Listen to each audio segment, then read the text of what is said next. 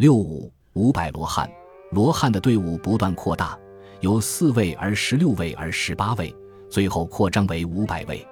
五百罗汉秉性不同，长相各异，在中国佛教寺院里形成了迥异奇趣的蔚然景观，受到了佛教徒众的欢迎。五百罗汉的来历说法不一，其代表性的说法有六种。一是指跟随佛祖听法传教的弟子。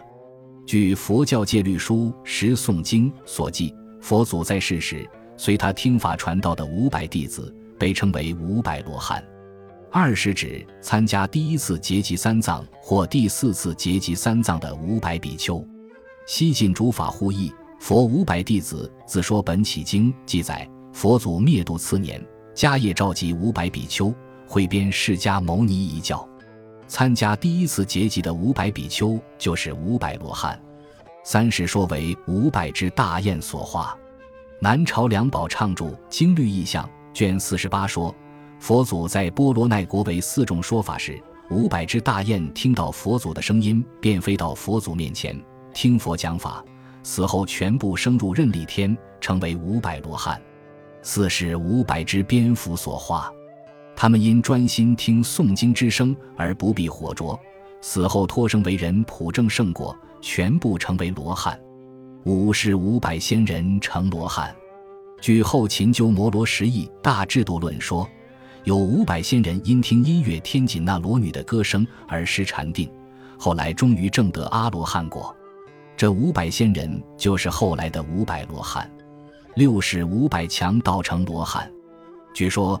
有被官军挖去双眼的五百强盗，因释迦牟尼发慈悲而恢复视力，遂感佛祖之恩，皈依佛门，终成正果，成为五百罗汉。五百罗汉最早出现在东晋年间的浙江天台山，到唐及五代，罗汉崇拜大为兴盛。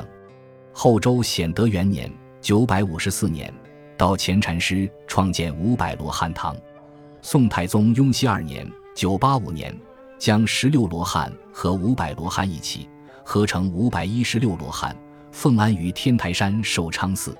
自此以后，五百罗汉堂开始在各地兴建，形成了五百罗汉热。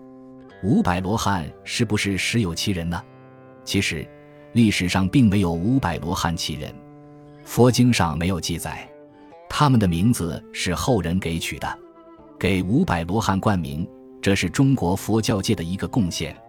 现存的最早的五百罗汉的名号有两件，一件是广西依山会仙山白龙洞摩崖碑刻，供养释迦如来主事十八尊者五百大阿罗汉圣号，记录了十八罗汉和五百罗汉的名号；二是南宋工部郎高道素于宋高宗绍兴四年（一千一百三十四年）所刻的江阴军乾明院罗汉尊号碑。记录了五百罗汉的名号，现存的是明崇祯年间的重刻碑。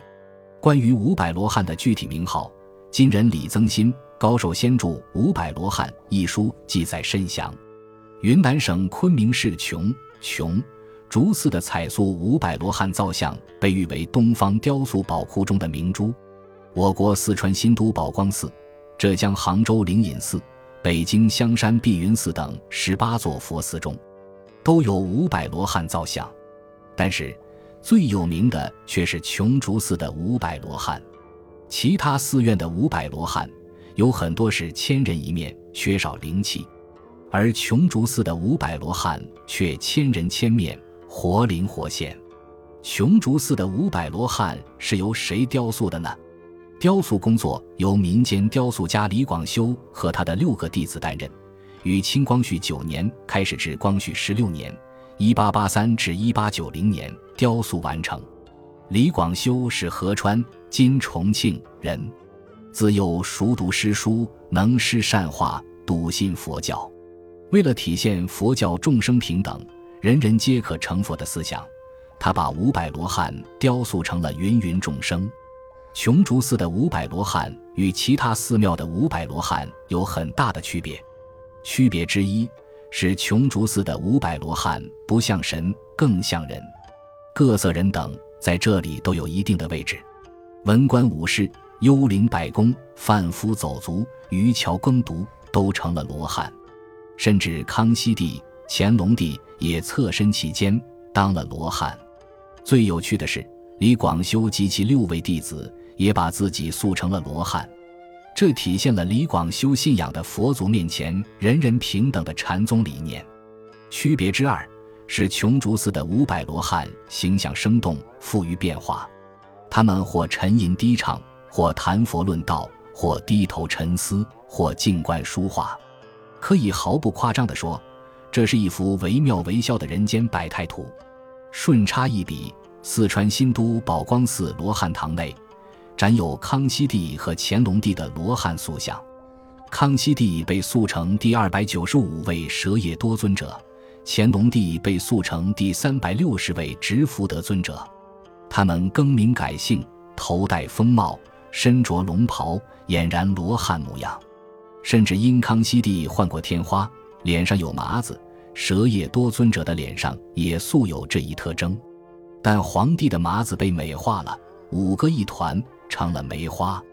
另外，北京碧云寺罗汉堂的第四百四十四位破邪剑尊者也是乾隆帝的化身。这个罗汉形象的乾隆帝很英武，顶盔挂甲，罩袍登靴，两手扶膝，双目炯炯。本集播放完毕，感谢您的收听，喜欢请订阅加关注，主页有更多精彩内容。